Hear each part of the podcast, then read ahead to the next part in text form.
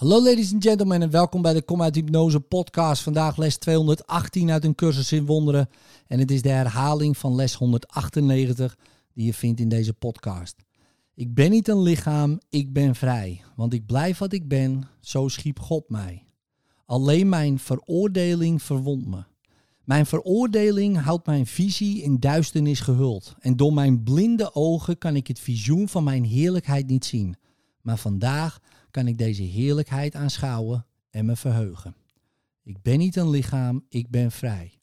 Want ik blijf wat ik ben, zo schiep God mij. In liefde, tot morgen.